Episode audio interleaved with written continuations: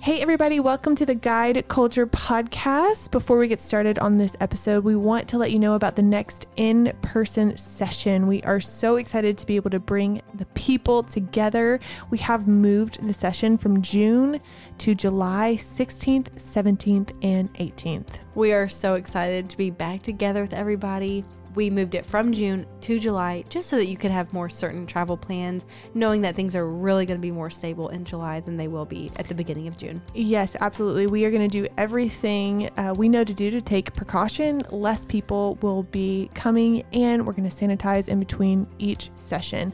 And fam, I just cannot encourage in person enough the more I do this and the more that we see people come to online and then they come in person and we kind of see the trend of people that repeat it and especially come to the in person session, their results are just tenfold. The way they understand the material, they experience the material, and they really get that side by side coaching to be able to take it and run. Do everything you can to be here. I'm sure you're going to want to get out by then for sure. We cannot wait to see you at the in person or the online session. Can't wait. All right, guys, welcome back to the Guide Culture podcast. This is part two of seven things I learned building a seven figure business by the age of 27. And if you haven't listened to part one, make sure you pause this episode and head to the first one so you can get the first three things.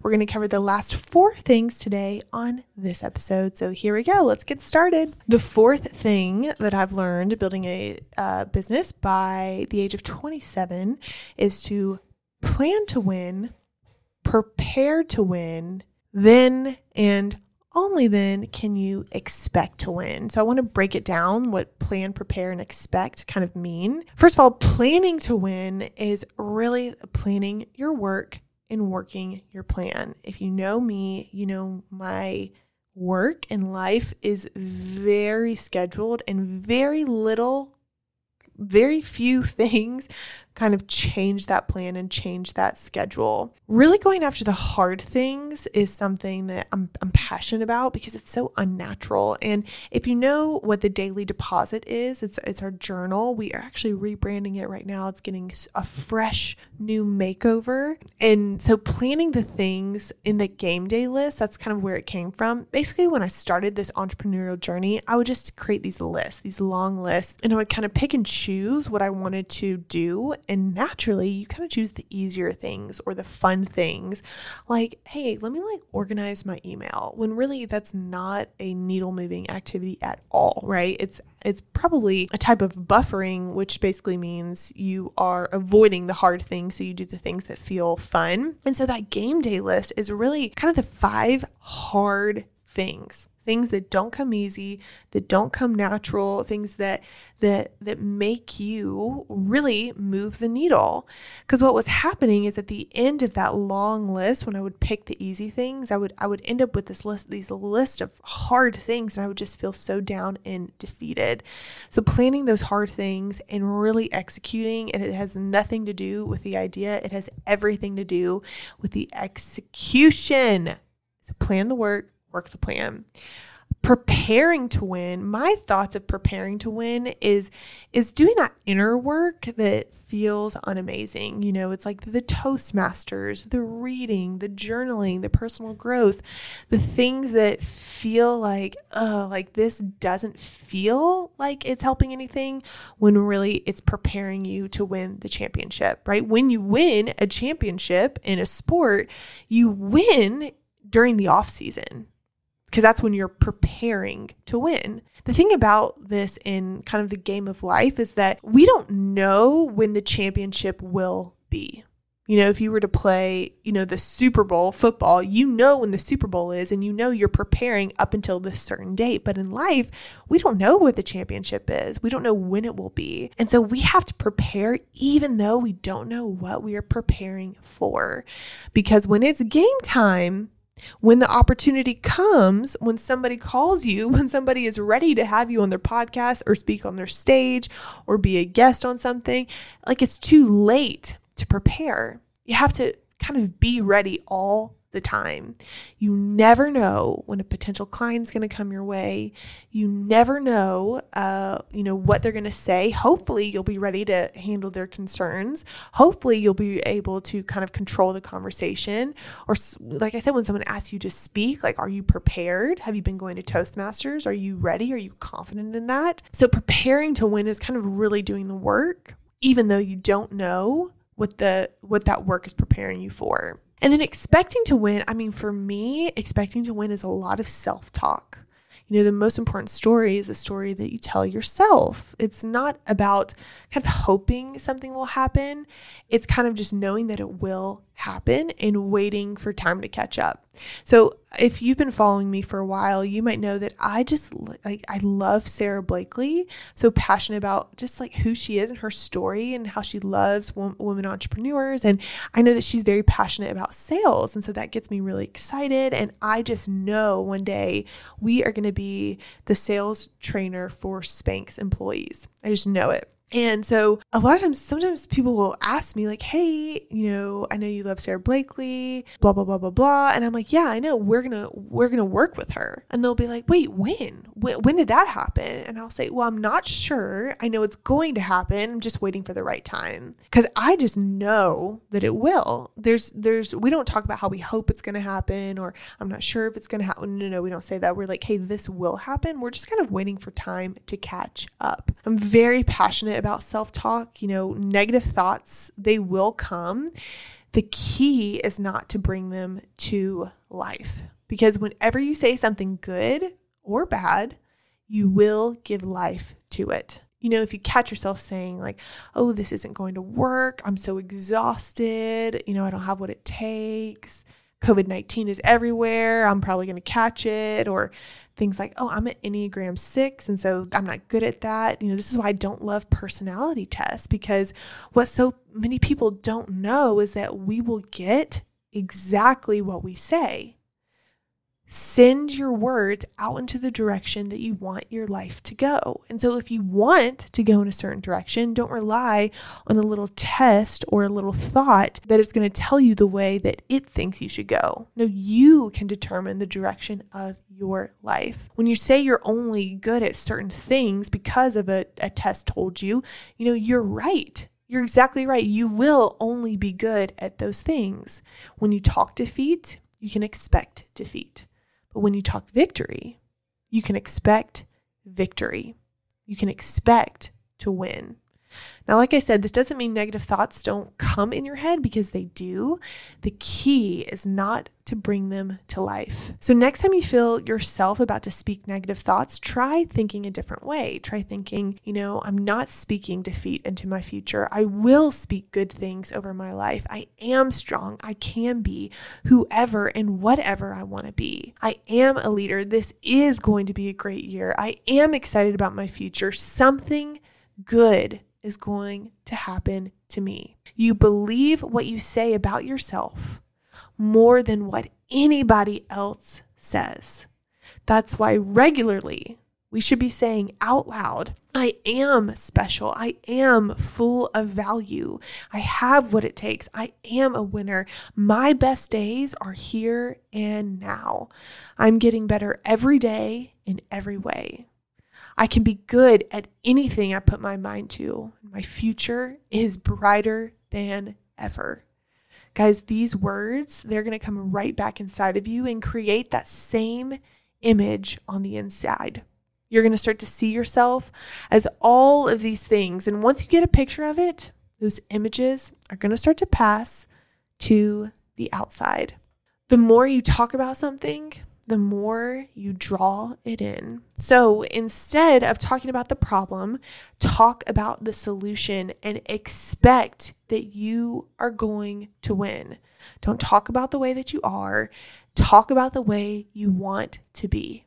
So when you plan, you plan your work, work your plan, you prepare, you do that inner work, you do the journaling, you do personal growth, personal development you're preparing for the championship, and then you expect, you say, Hey, I am capable. This is going to happen. I know that I can do this.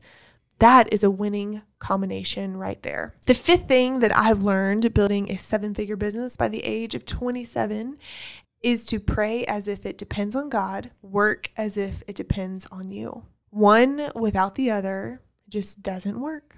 I'll never forget my mom telling me this is when I was uh, playing tennis back in the day. I just remember her saying like, "Hey, you got to like pray and paddle. You can't be in a boat in the middle of the ocean and just pray God is to get you to shore. And you can't just paddle and work really hard without prayer and asking God to get you to the shore. You have to do both. You have to pray and you have to paddle. One without the other, it just won't work always leave room for miracles. That's what we always say here. You know, pray as if it already happens. This kind of goes back with kind of talking, that self talk. A way I personally love to pray is I like to thank God for things that He's already done, even if they haven't happened. So instead of you know, God, will you please do this? Will you please do this? I like to pray, like, hey, God, thank you for your guidance in my decisions. Thank you for putting the right people in the right place. Thank you for allowing this business to honor you. Uh, you know, pray in thankfulness as if it has already happened. One thing we talk a lot about in guide culture, our team together, we talk about um, scaling the spirit. You know, you can always scale a business with numbers and this and that and techniques and all of that. But, you know, scaling the spirit is what makes guide culture special.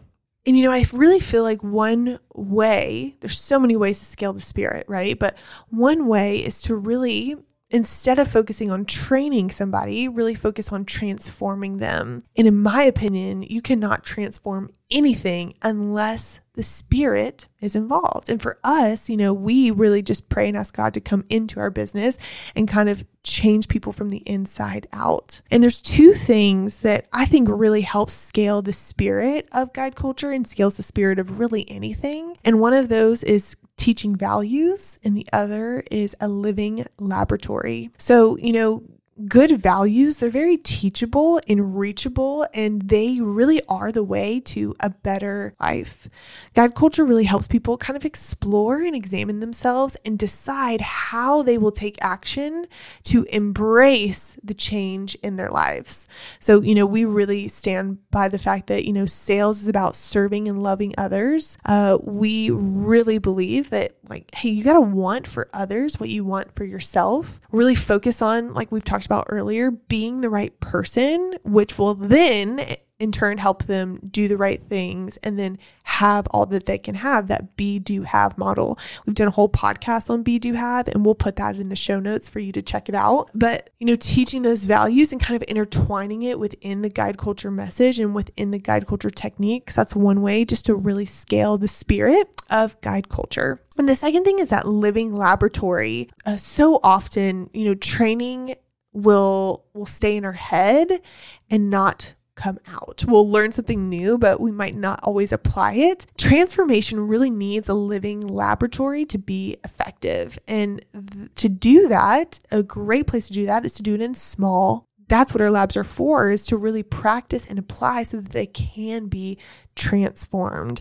And, you know, there's so many things that we really kind of pray over and kind of work towards. But if I could tell you the things I really pray for the most, it would be just the values and the content within guide culture, you know, within the podcast, within the training, within the Instagram posts and the Instagram stories. Like those things are not taken lightly. They're they're very thought through because we just know how important that is. And also really just kind of praying over those living laboratories and just really hoping that people kind of experience the transformation that we know so many other people have. Um, but really knowing that, hey, we can work all day long on helping that transformation, but there's also very little that can replace the, the, the spirit that prayer brings. The sixth thing that I've learned building a business by the age of 27 is that entrepreneurship is 50 50. Okay. Life is not meant to be a vacation. Uh, so just knowing that 50% of the entrepreneur experience is going to be very, very hard, and the other 50% is going to be very, very amazing.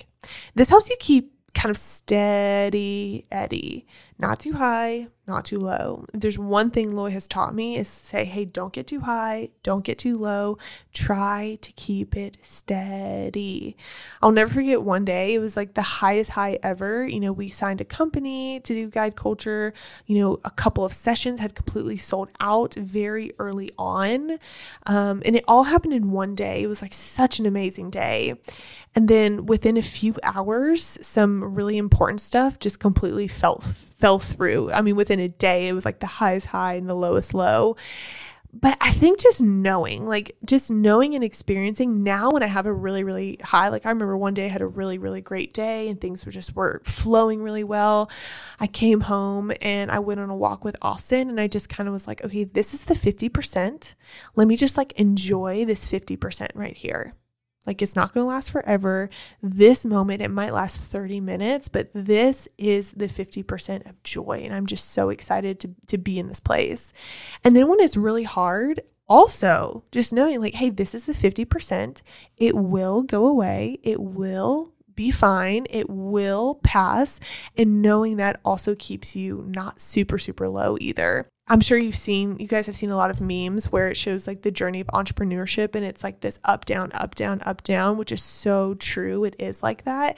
I think having this 50 50 mentality really keeps it from being so whiplash like and keeps you kind of level headed, uh, which can make the experience better overall. And the seventh and final thing that I've learned in entrepreneurship is to do less, and obsess. You got to choose a few priorities, but even that is not enough. Obsession over those chosen areas of focus is absolutely necessary. We did a whole podcast on do less and obsess, and I'm going to put it in the show notes. Uh, but it is life changing when you not only just have priorities, but like really cut things out and be obsessed with very, very few things. There just has to be a level of obsession. You know, it's interesting when I go back and I think about like my level of obsession with certain things, I feel like I've been obsessed with with a couple things. Number one is the actual program itself obsessed with making guide culture as incredible as possible. And, you know, in the first episode, I talked about having a team and having a team of people obsessed with one thing, making that program as amazing as possible. Woof, that is that is key. You know, I hear so many people. I do a lot of discovery calls, and they'll say, you know, I really need to get clear on my niche or my ICA, and I need, which is uh, ideal client avatar, which is true, hundred percent. It's so true. You won't really have clients if your program isn't bomb. You won't be able to know what that ICA is or know like who you serve really well unless you get some reps in with your program and perfect the program. That honestly is number one in my is that's my opinion. Honestly, everybody has opinions, but being obsessed with your program and your product is critical. The other obsession is just the the culture of the business from the inside out and just making sure that the spirit is being scaled and not just the numbers or not just the people or not just the, you know, but really making sure that hey, the culture within the business is what it needs to be. And then the third thing that I've really been obsessed with is just like cutting out personal things. Uh, you know, these last three or four years, I've really had to live uh, very tight in terms of just extra activities. And honestly, it's been a joy. I'm like so happy to do that. You know, someone actually messaged me on Instagram the other day and she was like, What do you do for fun? You know? And honestly, in the last the last couple of years of entrepreneurship, like I've had to be obsessed. And there is very little that I regret about that because I can kind of start to see uh, things kind of shifting to where things are a little bit more in place. Like I find myself not really working on the weekends as much. Um, I find myself like going home and actually like leaving my computer and my work stuff at the office, which I never used to do ever. I mean, I would work from the second I'd wake up to the second I went to bed. But I really believe that that level of obsession for a period of time, it really is necessary. Um, and also just like the mental clarity you have with being laser focused on a couple of things. And what that does for you is it allows you to think about the right things when you have some mental margin. So, for example, you know, they say that you're the most creative when you're about to fall asleep and also like in running water. So, uh, you might have a lot of ideas in the shower. I know I definitely do. When you have a lot on your plate and you're in the shower and you're about to fall asleep, your brain kind of gets almost like stressed, right? It starts to drift and think about all the things that you just need to do, have to accomplish, and oh my gosh, I forgot about this, I forgot about this. But when you're so laser focused and obsessed with just a couple of things, when you are in those moments, you can kind of think specifically about the right things.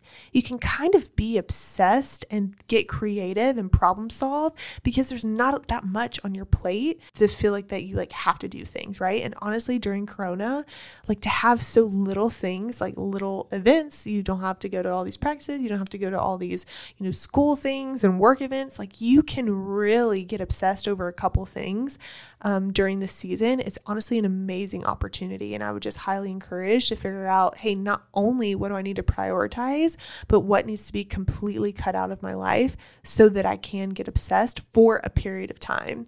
You know, this isn't forever, but it is worth it to live like no one now so that you can live like no one later. Guys, I hope these two episodes, this series was helpful. If it was, please send me a message and let me know at the guide culture on Instagram. Would love to know what you think, which was your favorite, what really resonated with you, and what you are going to implement right after you listen to this. Thanks so much, guys. I hope you enjoyed, and we will talk soon. Bye.